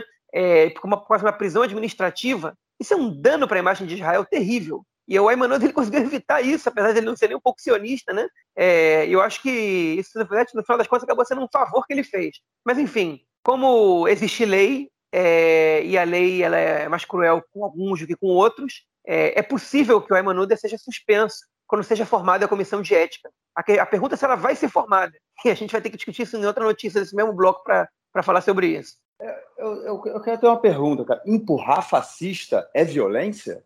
Essa é a minha questão. Para mim, empurrar fascista não é violência, não. Ah, é, é, violência, mas é, a pergunta é se, toda, se qualquer violência é injustificável. Essa, essa é outra questão, né? É, enfim. É violento, cara. Hum? Fascista abre a boca, ele está sendo violento. O cara que foi lá, justamente para fazer isso que, gente, que, você acabou de falar, né? foi lá no hospital, qual era o intuito do cara? Do Benji? Ridicularizar, debochar do prisioneiro. Isso não é violento? Isso não é violência? O cara toma um empurrão. Eu, ah, amigo, eu, eu. Enfim, deixa para lá. Vamos, vamos então para nossa próxima notícia do bloco, para a gente falar aí da crise interna do Likud. O Likud do Benjamin Netanyahu e de outros candidatos. A gente comentou na semana passada que começa a surgir aí, o pessoal começa a botar a cabecinha para fora para tentar desafiar a liderança do, do Netanyahu no Likud. É, o Likud tem uma crise interna, pessoas, é, é, é questão é, muitos não indo, né, não participando, muitos deputados do Likud não participando de comissões, não, não indo ao Knesset, né, o que favorece aí a situação. É, só lembrando que a, a, o governo tem 61 cadeiras, né, ou seja, é, caso uma, dois, um deputado já do governo vote contra né, ou não esteja, a oposição tem a possibilidade de ganhar do governo é, se todo mundo estiver presente no plenário. E o fato de membros do Likud não irem ao a, a comissões e ao, ao, ao parlamento é, em votações, enfraquece a oposição e enfraquece o, pró, o próprio Likud, né, que é o principal partido, e tem o, aí o líder da oposição também comandando tudo. É, bom, a crise continua, né, cara? Espero que ela ajude a derrubar o Netanyahu. É, enfim, eu não sei se ela vai derrubar o Netanyahu, é, mas enfim, vamos, vamos, entrar, vamos entrar firme nesse, nesse ponto que ele explica muita coisa que aconteceu essa semana. O, o que aconteceu foi o seguinte: o Likud fez uma reunião interna, porque o Likud estava perdendo muitas. Eh, passando na semana passada a votação da maconha medicinal, e vários deputados do Likud abandonaram o plenário. E, a, e o governo ganhou a votação, inclusive com o voto do Uram, né, que pediu uma permissão especial para o conselho da, da, é, da Sharia, né, da, que é o, que é o, o conselho de guarda de sábios do Islã, do, do Uram, para votar a favor. Hum? A lei islâmica. A lei... a lei islâmica, pois é. A lei islâmica se chama Sharia, e o Uram teve que pedir uma permissão especial para isso, e, enfim, e votaram a favor, e a proposta ganhou. E os deputados do Likud abandonaram o plenário antes do voto, né? e aí o Netanyahu convocou uma reunião de emergência, ele disse o seguinte, olha, negócio é o seguinte, pessoal, agora está proibido faltar a sessão. Vai todo mundo vir em todas as sessões, porque a gente não pode mais faltar, e aí todo mundo tem que votar junto. Porque senão, a, gente, a gente tem uma oportunidade aqui, um governo com muito pouco voto, qualquer pessoa deles que falta, a gente pode ganhar uma votação. E se a gente quer, se a gente quer fazer uma posição forte, tem que ser assim. Já está difícil é, centralizar toda a oposição e não pode ser que o Likud a gente perca isso. Então, eu sei que tem, é, é, que tem gente querendo ir para o exterior agora que abriu o céu, que tem gente querendo bar mitzvah, isso, isso é uma gravação divulgada da reunião que eu estou narrando aqui, parafraseando. Tem gente querendo ir para o exterior, que abriu o céu, que tem bar que tem casamento, que tem isso e aquilo. Eu peço para vocês, quem não tiver coisa que não pode faltar de jeito nenhum, que, que, que, que não marque nada, que não marque viagem, que não marque nada nos próximos meses, a gente precisa estar aqui. Hein? E aí o David Bitano, deputado do Likud, falou, olha só, eu vou votar do jeito que eu quiser, a menos que as pessoas que faltaram, que abandonaram a plenária, que não tiveram, sejam punidas. Okay? Porque senão eu vou votar do jeito que eu quiser. O Netanyahu falou, não tem como punir as pessoas, Netanyahu, obviamente, Netanyahu também faltou algumas sessões, ele mesmo viajou, né? Passou aí 17 dias no Havaí de férias, então ele também não quer, não quer punir, porque senão ele também tem que ser punido. E o Bitano falou: você perdão, mas se não tiver punição retroativa, eu voto do jeito que eu quiser. E aí ficou esse debate, aí depois o Raim Bramon acusou o Yariv Levin, que é o, é o, é o, é o, enfim, que é o presidente central do Comitê Central do Likud, de, enfim, de não, é, de não, de não trabalhar é, com eficiência. E ele falou: perdão, mas na semana passada não podia estar, né?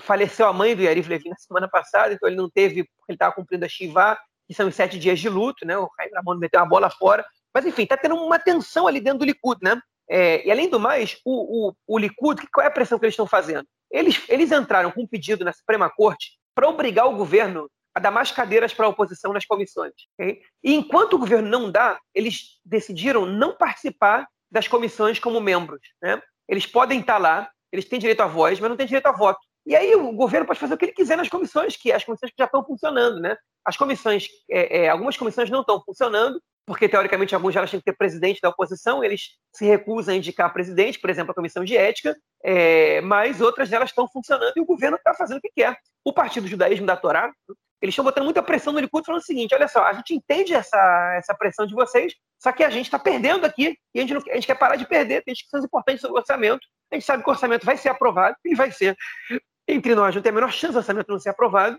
Então, que pelo menos a gente consiga meter algumas questões ali por meio das comissões. Eles estão irritados com essa postura do Likud, eles estão seguindo o Netanyahu, mas eles já não estão mais, mais satisfeitos com essa, com essa resolução. É, e o Netanyahu está tentando, pelo menos, unir o Likud para poder dizer para o Gedreus da Torá e para o Chaz: olha só, a gente está indo assim, e é assim que a gente vai ser. Okay? Enfim, e aí, tá, e aí vai essa situação. É, isso está bem no meio de um, de um, de um carnaval né, na Knesset de, de votações, okay? é, uma tensão para duas delas, que estão para ser votadas em breve, e uma que foi votada agora, que, o, que a oposição conseguiu derrotar o governo por um voto, 47 a 46, se não me engano, que foi a convocação de uma espécie de CPI, né, é, de uma comissão parlamentar, para investigar a ausência é, de professores árabes no sistema de saúde, é, no sistema de educação israelense, perdão, convocada pelo Arbetib, outra vez, os nomes estão se repetindo muito aqui. Vamos ver. Já falamos duas vezes do Nitzan Horowitz, já falamos duas vezes do Netanyahu, já falamos duas vezes do Arbetib. A Arbetib convocou essa, essa comissão parlamentar. Obviamente o governo não quer uma comissão parlamentar de inquérito para avaliar as medidas de política pública do, do governo, principalmente as vésperas do orçamento, e a oposição conseguiu vencer essa votação. É, o Likud, é, o, o civismo religioso aplaudiram o resultado da votação, ainda que fosse uma iniciativa é, do, da lista unificada, que é um inimigo político deles, porque a oposição nesse ponto trabalhou em conjunto. Né? Por outro lado, a oposição não está trabalhando em conjunto em outro ponto. O ministro da Justiça, Guidon Saad, é, escreveu o projeto de lei e mandou à Knesset que limita é, o mandato do primeiro-ministro a, do, a, a, a, dois mandatos consecutivos, uma pessoa não pode ser primeiro-ministro mais dois mandatos consecutivos, e, se for acusado formalmente na justiça, não pode exercer o cargo de primeiro-ministro. Eu e Marquinhos já comentamos aqui na semana passada e outras semanas sobre o que a gente acha dessa lei, então vou deixar vocês escutarem o podcast a gente semana passada se querem saber o que a gente pensa. É, mas, enfim, é, o fato é que a lei vai ser votada é, e, a, enfim, a gente sabia que a, a coalizão não estava não tinha um consenso sobre isso. Né? E a Elliot Chaquet, outro nome que está se repetindo aqui, né? é, foi lá e disse que é contra essa proposta, que é uma lei, uma lei pessoal, né? personalizada, que ela é específica contra uma pessoa e não uma lei por um sistema, e que ela e que ela é contra essa lei e que acha que o governo devia votar contra. E aí o Ayman outro nome que se repete aqui hoje, mesmo que se envolveu em briga com o Ben-Gvir, é, que empurrou o Ben-Gvir, disse, escreveu um post no Twitter que dizia o seguinte, com essas palavras, atenção Guidon Sar, a Elia Chaquet tem um dedo só, nós temos seis. Ou seja, ela é um voto só, nós somos seis. Ele cometeu um erro nessa frase dele, a Elia Chaquet não tem nenhum dedo para votação, porque ela, na, na, no, no, marco da lei norueguesa, ela renunciou ao mandato de deputada para ser só ministra, okay? então nem isso ela tem, nem um voto ela tem na Knesset, e a lista unificada está dizendo o quê? Que se o Yamina votar contra, o Bennett agora tem, por enquanto está em silêncio, se o Yamina votar contra, a lista unificada vota a favor. É, e são os seis votos que precisam para essa lei passar. Okay? Então pode ir em frente com ela. Ou seja, ele está precisando que o resto da, da coalizão vote a favor dessa lei, que basicamente é convencer o Uram dessa lei. Porque o Yeshatid, o Azul e Branco, o Meretz, o Partido Trabalhista e o Israel, e o Israel Nossa Casa, eles estão a favor dessa lei já. É, não precisa convencer ninguém mais. Obviamente com Nova Esperança, que é o partido do Guidon Sá também. Né? É, você tem esses dois partidos que a gente não sabe, né? o Yamina provavelmente vai estar contra, e o Uram é, a gente não sabe, e a lista unificada já disse a gente está a favor. Então, essa, essa aposta vai em votação e ela pode enterrar de vez a carreira política do Netanyahu. Né? Ele não vai poder ser primeiro-ministro, é, a Suprema Corte não vai intervir nisso a princípio, é, e essa lei vai acabar sendo votada. O Mandelblit, Rai Mandelblit, que é o procurador-geral do governo, disse em, numa, numa, palestra que ele deu que ele não vê essa lei como uma lei pessoal contra o Netanyahu, ele vê essa, essa lei como uma lei que evita conflitos de interesses, porque o primeiro-ministro ele não está preocupado com a justiça, com o julgamento dele, ele tem que estar tá preocupado com o andamento do Estado, e se ele tem um, um julgamento para enfrentar, ele não pode estar, tá, ele enfim, ele, ele não pode estar concentrado da mesma maneira no Estado, então que ele evita conflito de interesses, é, enfim, ele, ele colocou isso dessa maneira, e as pessoas que dizem que essa é uma lei pessoal, o Guidon Sara levantou um ponto correto, ele disse o seguinte, em 2008,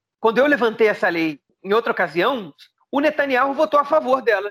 Hein? Porque, nesse caso, o Olmert era quem estava sendo acusado, ainda não formalmente, e o Netanyahu votou a favor. Então, quem está agindo de maneira pessoal não sou eu, é ele. Né? Quando é contra o outro, ele vota a favor, quando é contra ele, ele faz bagunça e quer votar contra. E não só o Netanyahu, como outros membros do Likud também.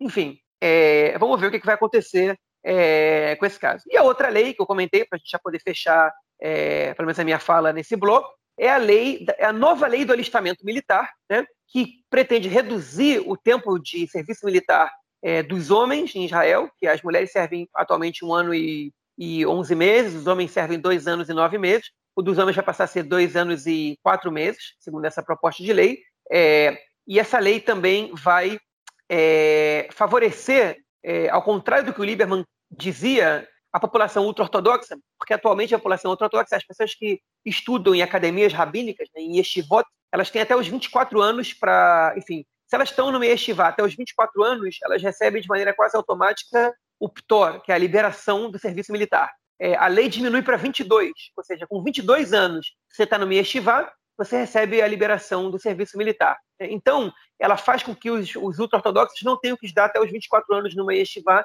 interna, né, no internato, para poder estar é, tá livre de serviço militar. O objetivo dessa lei é admitir que inserir os ultra-ortodoxos no exército é uma missão mais difícil do que inserir eles no mercado de trabalho. Então, se eles terminam os estudos na Yeshiva antes, eles podem começar a trabalhar, ou pelo menos estudar antes, e que pelo menos é, no mercado de trabalho a gente consegue inserir eles e a influência que eles fazem não estando no exército é menor do que não estando no mercado de trabalho, pelo menos do ponto de vista econômico, né? Pode ser que do ponto de vista econômico isso faz sentido, realmente faz sentido, mas do ponto de vista social ela não faz tanto sentido assim, porque a gente sabe que a população ultra-ortodoxa do sexo masculino, ela, é, em geral, quando trabalha, os pouco mais de 50% que trabalham, 51%, 52%, eles trabalham principalmente nos setores ultra-ortodoxos, eles não têm convívio social com outras parcelas da, da população, é, quase a vida inteira, né? e isso é, é mais um fator que os afasta do resto da população o que não aconteceria caso eles tivessem que servir o exército num, num caminho normal. Por outro lado, eles também exigem um caminho,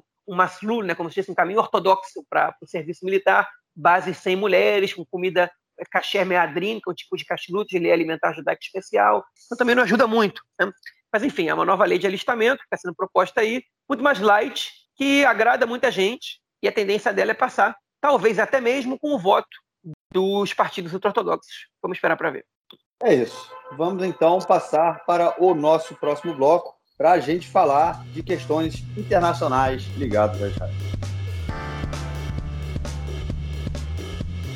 A primeira notícia aí do nosso bloco, ela tem, ela, ela diz respeito aí ao assassinato do deputado sírio chamado Medat al-Saleh, espero que eu tenha Saleh, espero que eu tenha falado aí o nome dele corretamente. É, foi, ele foi assassinado, ele tinha, ele é um, ele é, era um ex-deputado sírio, ele foi prisioneiro em Israel durante muito tempo. 12 e, anos. 12 anos. E ele tinha, ele foi, depois que foi solto, ele voltou para a cidade dele, na região de Cuneitra, é, que fica logo ali embaixo, para quem, quem já veio aqui em Israel e foi no, no, nas colinas do Golan, né, tem um, aquele local que é clássico, que é um café chamado... Harbental, em Harbental, que é um kibbutz, que tem um café ali embaixo, que tem uma vista para Cuneitra muito boa. Isso, o nome, o nome do café é chamado Kofi Annan, que é Annan em hebraico, é um trocadilho interessante, né, porque o Kofi Annan ele tinha sido o presidente da ONU, ele faleceu inclusive recentemente, né? É, ele, ele foi presidente da ONU é, e o Anan em hebraico é nuvem, então fica no local alto, né? É, é o, a gente está nas colinas do Golan, então é Kofi Anan, faz aí um, um jogo de palavras, trocadilho interessante. Inclusive também tem, era uma, o, o, café fica localizado onde tinha uma, não era uma base, como é que chama isso? Era um, é, é, um forte, né, do exército é, que inclusive foi tomado pelo, pelos sírios durante a guerra de Yom Kippur na década de 70 enfim, e o ex-deputado sírio morava ali na região de Cuneitra, que fica bem abaixo ali do café para quem, quem olha né, é, pro, em direção à Síria. É, e essa semana ele foi assassinado e, obviamente, apontam-se os dedos diretamente para Israel. Mais uma operação de Israel em território sírio, né, cara? Pois é, ele era visto como um braço do Irã na Síria, né? É, também não sei direito como fala o nome dele. Em hebraico se escreve como se fosse Medat al-Salah. É, é, não sei, mas, mas ah, eu, eu procurei como, fica, como é escrito em, em letras latinas e está escrito Salé. Enfim, então não sei se é Salar, Saler. Alguém vai dizer isso para a gente algum dia. Mas ele foi prisioneiro em Israel, ele foi capturado, ele, ele organizou ações contra Israel no Golan. Ele é original de Majdan Sams, que é uma aldeia é, de maioria drusa, é, que fica, que hoje em dia é parte do Golan israelense, né? É, então ele, ele, decidiu morar de frente para lá, um pouco embaixo dali, em Cunetra, depois que ele foi solto, ele sempre aspirava aquilo lá e ele era. Ele é um ex-deputado, ele já não está mais atuando como deputado, mas ele era visto como um braço do Irã ali, né? É, naquela região. Estava tentando organizar ações contra Israel e ele foi, é, enfim, segundo as acusações, assassinado por Israel ali. Síria acusou Israel, Israel não se manifestou sobre o caso. Né? É, é, é, curioso que já não tenha se manifestado, porque esse tipo de ação em território sírio contra ativistas é, que fazem ações contra Israel, Israel costuma é, assumir a autoria desses, desses é, assassinatos seletivos, mas nesse caso não, não fez. Né? Mas, enfim, é, olha, aconteceram tantas dessas operações aí que dizer que isso aí vai desencadear em qualquer coisa é, seria leviano, né? não, não deve desencadear em nada esse fato isoladamente. Bom, a próxima notícia do bloco, ela vem da Turquia, né, que é, anunciou essa semana que prendeu 15 supostos é, espiões do Mossad, no caso, cidadãos turcos, né, que estariam trabalhando para o Mossad, é, foram presos pelo governo é, do Erdogan. É, isso pode, enfim, se isso for verdade, isso pode dar um rabo de saia aí, né, cara? Pode, né? A gente não sabe, enfim, qual o problema disso aí, tá? é que a única fonte de informação disso é o, é o jornal, é, se não me engano, Bassar, é, que é o jornal turco, que é o jornal, como se fosse o jornal oficial do governo, né? É, que é o que o governo, é a fonte que o governo sempre usa para dar suas notícias, e é um governo que apoia, é um jornal que apoia o, o governo, né? Enfim, e ele anunciou que há um mês, mais ou menos, eu publiquei no Twitter algumas semanas, está fazendo a correção aqui no podcast, há um mês, mais ou menos, o, é, 15 espiões do Mossad foram presos na, na Síria, perdão, no, no, na Turquia, é, atuavam em cinco células cada um de três pessoas, né? é, e que, enfim, que eles estavam, são todos eles de origem árabe, né? alguns deles é, estrangeiros, é, outros deles estudantes universitários turcos, e que, enfim, enfim que alguns deles estrangeiros e estudantes também, enfim, que, que foi, foi, foi é, desmembrado o problema e tal, e eles agora foram presos, estão sendo interrogados, estão sendo investigados, e daqui a pouco eles devem receber uma, uma acusação formal para responder. Né? Agora, é, o Gabriel que levantou esse nosso grupo de WhatsApp, ele acha que isso é o Erdogan, presidente da Turquia, que em português escreve Erdogan, procurando sarna para se coçar, porque enfim, eles não são agentes israelenses, né? eles são agentes treinados, né? locais. Agentes treinados, é, é, eles são, é, dificilmente eles sabem que eles estão trabalhando para o Mossad. Né? É, muitas vezes eles são, eles são, são, eles são prometidos algumas coisas, ou, é, ou eles são ameaçados caso não façam uma coisa ou outra, mas eles não sabem que eles estão trabalhando para o Mossad, muito menos de maneira tão organizada. Eles é, normalmente respondem não a, a, a um, é, é, enfim, a, um, a, outras pessoas locais, eles respondem aos próprios agentes do Mossad. Então, não tem como, como a televisão da Turquia é, narrou, que eles foram se encontrar no exterior para dar uma notícia para o outro, para poder fazer as negociações e passar informações em lugares como a Itália, como a Croácia, e depois voltaram para a Turquia. Faz muito pouco sentido que isso possa acontecer, enfim, num, com gente que é treinado localmente para fazer isso. Por outro lado, algumas pessoas têm associado isso ao desaparecimento de sete palestinos é, de cidades da Cisjordânia e da faixa de Gaza, é, que desapareceram do nada, estudantes palestinos universitários, e estão achando que eles possam ser alguns desses 15 presos na Turquia, né? que eles foram é, colocados lá como, enfim, da maneira como é, as, as, forças de segurança de Israel é, trabalham com os colaboradores, né? com base de ameaça, base, enfim, se enfim, o sujeito é homossexual, então fala, se você não trabalhar para a gente, a gente conta para todo mundo que você é homossexual, e isso, além de, de, receber pena de morte em alguns lugares, isso pode representar é, uma, desonra para a família, né? É, muitas vezes homossexuais nos territórios eles escondem isso da própria família.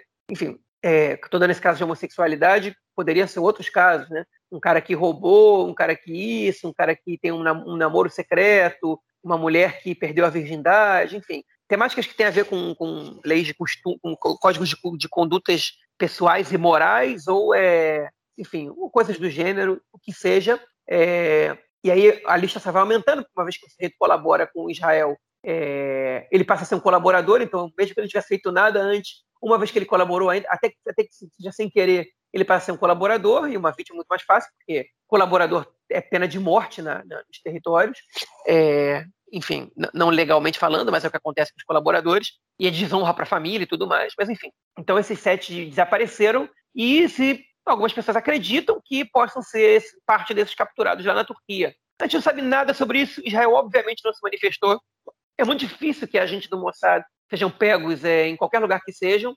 é, fontes ou colaboradores com o Mossad, agentes de, segun, de segunda, enfim, de segunda, é, é, não, não, segunda categoria, de segunda gera, não é geração, ou agentes que não são israelenses, né, que são recrutados no campo, né, é, que não têm contato direto com Israel, é, mais facilmente são descobertos, mas em geral eles não têm muita informação para dar. Né? Então, salvo como eles agiam, mas eles não, não, sabem dizer a quem eles estão obedecendo, quais eram, qual eram os objetivos da, da, da, espionagem, etc, etc. Enfim, o que os turcos dizem que o objetivo dessa espionagem era, era, é, era na verdade, busca sobre estudos universitários e, a partir disso, tentar entrar é, no sistema de defesa, no, no, no enfim, universitários que começam a trabalhar, a estagiar e depois trabalhar no sistema de defesa turco. Né?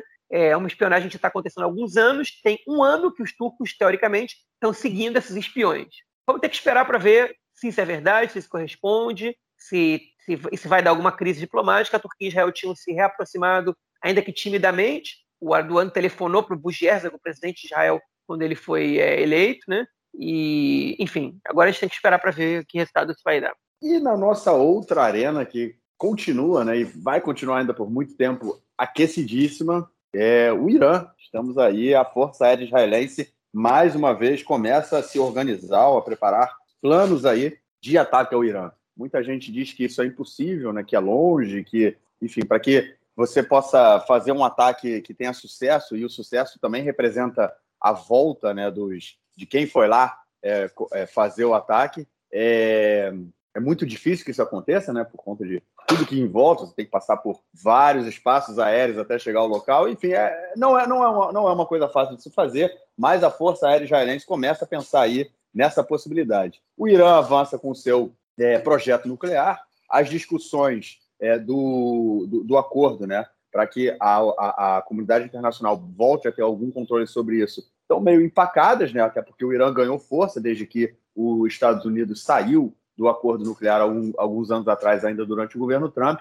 E agora a gente vê aí é, essa nova tentativa israelense de, é, de, de, pensar né, de, em como destruir o sistema nuclear, o projeto nuclear iraniano. Bom, se, ô João, eu falei que no outro, na outra notícia aí, né, que caso seja verdade que os espiões são do Mossad, isso pode dar um rabo de saia. Nesse caso, se Israel resolve atacar o Irã, é rabo de saia sem dúvida, né, cara? A gente pode realmente levar aí a uma, uma guerra muito grande em todo o Oriente Médio. Né?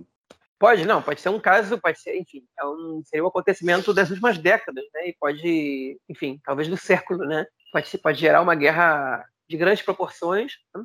É, enfim, Israel está atento às negociações dos Estados Unidos com o Irã. É, se, eles, se Israel não ficar satisfeito, tem que estar preparado para o confronto militar e voltou a fazer esse investimento. Aí, agora isso explica também porque o aumento grande no orçamento do Ministério da Defesa esse ano, né?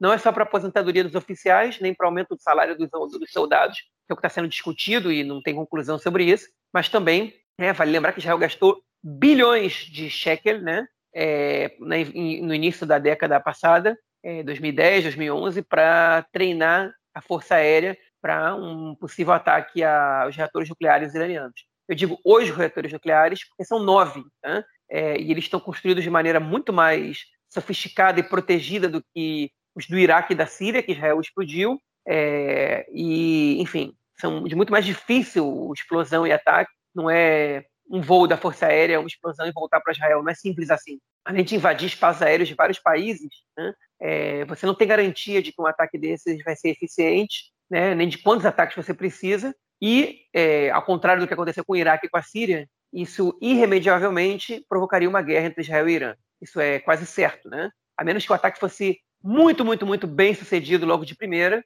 é, e Israel conseguisse destruir todos os reatores nucleares num espaço muito curto de tempo, ou que o ataque seja muito, muito, muito mal sucedido de primeira e que o Irã consiga bater todos os aviões israelenses, né, e a vergonha para Israel seria grande o suficiente para que o Irã não precisasse entrar em guerra com Israel. Mas, enfim, é, a gente espera para que, haja que, que, que haja soluções não militares para esse problema. Né? É, enfim, também tem que ver se Israel está disposto a pagar esse preço da guerra com um governo tão curto digamos assim, né? Que não tem base de apoio para, tem força política para poder para poder uma desenvolver uma atitude tão tão arriscada assim. E a última notícia desse bloco, ela é, bom, é internacional, mas é nacional, né, cara? Porque ela tem, tem a ver com a questão de Gaza. Essa semana foi é, é, liberada, foi autorizada a entrada de outros milhares de é, moradores de Gaza, não, não sei nem se eu como dizer morador ou cidadão, não sei como realmente é, colocar o status deles. É, é, foi autorizada a entrada deles, comerciantes aqui em Israel, para que eles possam dar aí, para que a economia né, da faixa de Gaza possa dar também uma respirada. É um passo positivo, né, cara? Sim, com certeza. Israel espera, é, com essa medida, evitar, enfim, evitar novos conflitos com o Hamas, né? Israel vai aumentar o número de trabalhadores da faixa de Gaza no país para 10 mil okay? que é um aumento de 3 mil pessoas, porque já entram no país atualmente. 7 mil trabalhadores é, azatem, né, de Gaza, que entram em Israel todos os dias, e esse número vai aumentar para 3, para 10 mil, que é o maior número desde a segunda intifada. E, o Ministério da, da, Defesa ainda cogita aumentar mais ainda a entrada de, de palestinos de Gaza em Israel no futuro próximo. Okay? Essa entrada, ela representa para a economia palestina de Gaza uma entrada de 80 milhões de shekel por mês, que não é pouca coisa para a economia em frangalhos de Gaza, uma vez que o salário médio de um trabalhador de Gaza em Israel é de 300 shekel por dia, né? é um pouco mais que o salário mínimo israelense, é, uma vez que eles trabalham em áreas que os israelenses não querem muito trabalhar, principalmente na agricultura. É, enfim, além disso, Israel está negociando nos últimos dias, voltou a negociar com o Qatar e com, com a autoridade palestina e com o Hamas é, a entrada de 10 milhões de, cheque, de dólares mensais vindos do Qatar para a reconstrução de Gaza. Okay? E é, nos últimos dias, Israel recebeu informação da inteligência que é, a Jihad Islâmica estava preparando ataques, prestes a fazer ataques contra Israel e que esses ataques não aconteceram. E é, a suposição que a gente tem aqui é que o Hamas evitou esses ataques em função desses acordos que estão sendo feitos com Israel, que também está liberando mais o espaço de pesca para os pescadores palestinos, etc. Então, é, o Hamas evitou, teoricamente, né, a gente não tem, não tem essa comprovação, ataques de jihad islâmica a Israel é, para que, que a vida dos cidadãos de Gaza pudesse seguir em melhora, né, o que mostra que esse cessar-fogo ele pode ser um pouco mais duradouro do que a gente estava esperando. Né? Isso, é, isso são boas notícias, né? são notícias que Israel está favorecendo de alguma maneira a, a entrada de palestinos para trabalhar no país, né? É, que, que Israel está tá disposto a, a deixar com que dinheiro entre na faixa de Gaza e que, em troca disso, a gente evita conflitos. Isso não é plano de paz, isso não é nada disso. É, isso é um cessar-fogo que promete ser um pouco mais duradouro do que foram os últimos. Né? Enfim, tomara, tomara que seja isso mesmo. É, mas são, para mim, são não muito inspiradoras, mas não deixam de ser boas notícias. Eu queria tocar justamente nesse ponto que você colocou agora, de é, inspiradoras, mas não tão boas notícias. Né? Eu acho que essa autorização, toda essa questão aí, mostra, é, primeiro, a força né, do controle israelense sobre, sobre Gaza. Acho que isso é uma coisa que a gente não, não pode perder essa perspectiva, que apesar de Israel não ter uma presença física dentro da faixa de Gaza, a ocupação de Gaza continua, né? Você não precisa estar dentro para você ocupar, você tem o controle total da região. E aí eu sei que vão vir aquelas pessoas vão falar: ah, mas aí tem a fronteira com o Egito que está fechada. Não importa, porque Israel também faz pressão no Egito para que a fronteira permaneça fechada. É... E há acordos entre Israel e Egito, né? É óbvio que também há o interesse do Egito, que o Egito não quer que o pessoal do Hamas vá para o Sinai, porque tem a ligação com a Irmandade Muçulmana, a Irmandade Islâmica e tudo mais, então eles também não querem isso, mas enfim, o Israel é quem fecha o espaço marítimo, Israel é, que, é quem fecha é, as fronteiras terrestres, né, e obviamente não permite também é, a utilização do espaço aéreo ali da, da região, ou seja, a ocupação ela não precisa estar lá dentro para acontecer, e eu acho que isso é, é, um retrato né, dessa, dessa coisa toda. E mais uma vez, eu acho que também fica claro e é através da força que Israel responde, né? É, ou seja, teve um, teve um, acho que foi o Barak, né? O Ehud Barak, que uma vez falou: é, no Oriente Médio é tudo na força. E eu acho que ele, ele no, no, caso, quando ele, ele falou isso, ele estava se referindo aos árabes, né? Que eles só entendem na força. Não, é, é, se você não utilizar força, você não consegue nada. E eu acho que ele, é, é, de, por um lado, ele pode estar certo, né? Eu acho que não tem nada a ver só com os árabes. Eu acho que a força ela, ela gera, né, uma reação. Agora isso tem a ver também com Israel, né? Porque todas as vezes que os palestinos utilizaram de violência, eles conseguiram. Né? Israel foi obrigado a ceder. Ou seja, Israel também é, aceita, né, é, é, acaba cedendo quando a violência é utilizada. E o Hamas utiliza a força, o Israel cede, e a gente comentou isso recentemente, no último episódio, inclusive, né, do pessoal do Shabak, falando que Israel tem que fortalecer a autoridade palestina, que não usa de força, é, e é muito pouco prestigiada, vamos dizer assim, é, pelos sucessivos governos israelenses. É, João, Vamos então, algo mais a declarar ou a gente passa aí para o próximo bloco para ouvir o, o Nelson Burd, cara? Vamos lá para o Nelson. Manda aí, Nelson, manda aí as notícias do esporte essa semana. Meu caro tem amigos do Conexão Israel do lado esquerdo do muro, mandar um abraço para o João que essa semana esteve no show do grupo israelense Atikvashesh é, quem quiser saber mais detalhes desse show e quem gosta do Atek Vashesh pode escrever para o contato arroba conexãoisrael.org e pedir mais detalhes para o João. Liga Israelense de Basquete Masculino, a grande liga de basquete masculino, rolando solta aqui por Israel. Liderança do Apoel Holon, é o Apoel Holon que nos últimos anos chegou a conquistar mais de uma vez o campeonato israelense, o Apoel Holon, que sempre chega forte. O atual campeão Maccabi Tel Aviv é o quarto colocado. A gente tem como segundo colocado o Apoel Jerusalém, que é um dos principais times do país, que sempre chega firme e sempre chega forte. Um campeonato que tem no fechando o G6 o Galil Elion. Na verdade, o campeonato israelense classificam oito para a segunda fase para os playoffs. Então está tudo tudo mais ou menos embolado. O Apoel Tel Aviv, que é o antepenúltimo, se ganhar um jogo já encosta no, no, oitavo. Então já está tudo meio que embolado lá na finaleira da competição. Nós temos o Maccabi Rishon Lezion. Sempre um campeonato muito disputado, um campeonato muito difícil. Os jogos normalmente quinta, sexta, sábado e domingo.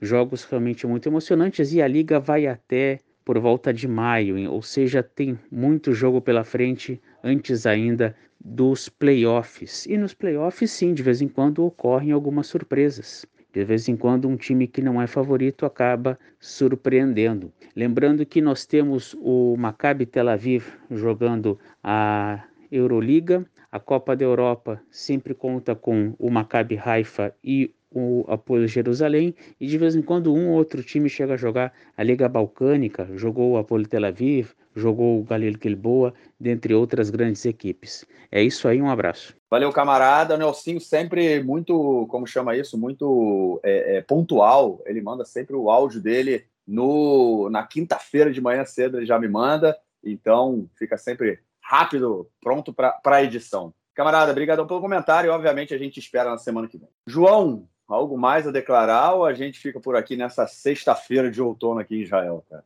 Vamos ficar por aqui que tá longo o podcast já. Recomendação de coisas a gente para semana que vem. Beleza, mas eu acho que podcast longo também é, é, é, é sinal de podcast com muita notícia. E acho que isso é, é legal para o ouvinte que está aí com a gente há mais de 100 episódios. Bom, a gente então se fala por aí e vê quando a gente grava quinta, sexta ou sábado ou quando der o episódio 109 do podcast do lado esquerdo do mundo. Valeu, João. Um grande abraço. Falou, Marquinhos. Abraço. Até a próxima. Valeu. Tchau, tchau.